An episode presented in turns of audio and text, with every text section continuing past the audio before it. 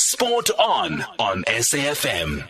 We're going to speak to another rising star. We caught up with him about two years ago, but there's so much that's happened in his career. Uh, he's a tennis player. I think uh, we have spoken to him on the show a number of times, but two years ago we featured him as a rising star, and uh, he's done so much since then. And he joins us on the line now. Kolo Kolo Lwam, Kolo Lwamonzi. Good evening, Kolo. Thanks for speaking to us on SAFM. Hi, hi, how are you doing? Um, thanks, thanks for having me on the show. It feels, feels good to be back again. Yes, I'm sure. I hope you remember when we profiled you, and I think it was Hubert Klopper at the time, I think a year or two ago, but you've done so much since then. Firstly, just for you, what does Youth Day mean, uh, Kolo? Man, it, uh, it, it it means so many things. Um, you know, I I, I think as, uh, as as young people, as the next as as young people right now in this generation. I think there's so much we can do. There's so much uh, things we could change for the next generation and for the current one. And um, I, I think for me, it's just being free, being being creative. Um, I, I, I, I wouldn't say I know a lot. Mm. Um, but yeah, I think there's, there's a history behind it, uh, a very special uh, history, a sad one. But um, yeah, I, I think it's just for me, I just take it as the young, the young people of of today uh, making the place, uh, making making the world a better place. You know. Great, and creating opportunities for the likes of you and the likes of Patu that are rising sports stars now. When we featured you, I think you were 15 or 17. How old are you now, and where are you in the rankings? Uh, right now, I'm 17. Um, currently sitting at number 13 in the world um, career high of 12. so just dropped one spot. But um, yeah, it's been a it's been a very long uh, uh, junior career, I'd say.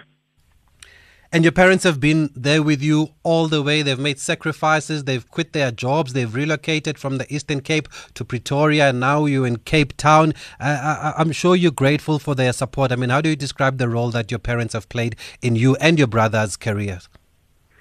Yeah, they've they've been there every step of the way since since day one, since since the day we were both born. You know, and helping us in school, uh, sport, out of sport. You know, just just as kids, as as, as humans, and um, yeah, they sacrificed uh, a lot. Uh, uh, they sacrificed a lot, and they they still are to this day, uh, making sure we have um, everything that we that we need and what we want. And um, you know, our way, me, me and my brothers were paying of paying that back. You know, it's just to make sure we, we, we make it to the top. You know, we just want to give back to them and for the to the to the other people that that helped us along our way. And you know, I think there's a very long journey to go still, and it, it would be it would be great to have them all the way to the end. And I gotta say, your dad is your biggest fan. I was at Ellis Park when you played there a couple of months ago. He was cheering for you, even if you were making a mistake or you'd missed the baseline. It wasn't too hard on you. He kept encouraging you, which was really, really good uh, to see him there, courtside, Mr. Montsi there. But talk out to us. Talk to us about the last few months. I mean, you're 13th now in the world, highest ranking of top 12. There was a time when you won five titles in five weeks. You went to the ATP Cup. You've been part of the Davis Cup squad. How do you look back at the past few months? Oh, I think I had uh, the best the best few months of my my my career. Um, uh, being uh, end end of last year, I know I went winning six or five tournaments in a row, uh, which was really special to me. I worked really hard with my coaches, with my um, Anthony Harris, and my fitness trainer down at Burgundy um, High Performance Center at the Connect Academy, uh, Murray Ingram, and, and and the other guys that helped me out there with my body um, it was just special. It was amazing uh, having my family as well. We worked super hard, set goals, and broke broke into the top 20 end of last year. Uh, 2020 started, had set some some very good goals. Um, wanted to win a junior Grand Slam this year. Wanted to be world number one, and I was just working harder in the gym and on the court. And being able to be at the ATP Cup uh, start of the year in January was was just amazing. You know, all I can say is I'm very, very blessed um, to serve as part of that team, um, to spend time with the pros, to train with them,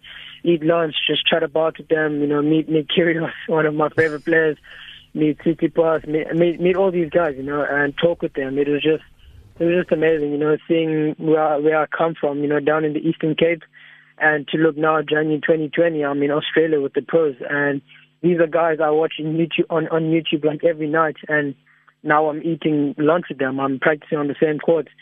Um, so it, it was just it's just been great. The whole year has just been great. Unfortunately, all, all this happened with the with the pandemic, but you know I'm just very blessed. Um, worked hard to be able to win the African champs. Um, and yeah, I think everything has just been really good this year, and I can't wait to do more. How big an achievement for you is it to be crowned African Junior Tennis Champion? It's very big. Um, I think it is the only thing that I, I hadn't done in in Africa. Um, you know, I, in 2018, I lost in the first round to Eliakim Coulibaly, a very good friend of mine from Ivory Coast. Yeah. 2019 semifinals, I had to retire against him again um, due to a bit of a, a, a health issue. And um, 2020 to come play him in the final and to win uh, was just insane. I, I'd never beaten him before. Um, so that was really good. And to do it in my last year of juniors and to do it in, in, in South Africa was just even better. Um, so I think there was there was just so much happening. Uh, I got to win the doubles as well. You know, mm. in 2018 I, I lost doubles finals. 2019 couldn't play the doubles finals because of the, the health issue. And to win in 2020 with uh, an, a, a very good friend of mine, Carl Russman, uh, from Stellenbosch, um, it just topped it off. You know, to win singles and doubles in my last year on the junior circuit uh, and to sell I'm the African champ. Uh, it just meant so much to me. I I can definitely say the hard work paid off. So now, what's next for you? Now, are you going to take up a scholarship? Are you going to try and turn pro? it's um, it's a tough one. Um, I think everything happening right now made things even harder. Um, obviously, we, uh, we uh, I'd, I'd set some goals to play tournaments, pro tournaments. Um, you know, having the ITF also funding me financially and supporting me means so much, and it gives me the opportunity to go play some pro tournaments. Um, but that couldn't happen, uh, which which really sucks. Um, and yeah, I've been talking with some some colleges, um, but right now I'm just focused on myself, on my on my pro career, just trying to just trying to do what I can right now, try to live in the moment. Um, you know, I don't want to get too caught up in uh, the things in the of, of the future. Uh, I just want to focus right now, make sure my body's healthy, uh, make sure I'm eating good, make sure I'm doing my schoolwork as well. So um, we'll, we'll just have to wait and see what happens in the future. Great. And how's your brother Sips doing? Doing very good. Uh, he's loving the States. Uh, he's currently in Florida in Boca Raton with uh, with our uncle uh, that side. Uh, mm. schools have closed due to the pandemic, so um, he stayed that side um, doing doing some schoolwork. Um, yeah, he's he's he's very, he's very focused on his school. Um, been playing very good tennis this year. I think he hasn't even lost a match in in, in college tennis this year. So he's been doing very good. Um, unfortunately, this happened, like I said. Yeah. But yeah, he's great. I think the whole family is doing good. Great stuff, man. And you're doing very good too, uh, Kulu. Thanks for speaking to us. We just wanted to bring you back, catch up with you. And you've done so much since the last time we spoke. And that's exactly what we want to see. And long may it continue, boy. Thank, thanks so much, Abisa. I really, I really appreciate the, the kind words.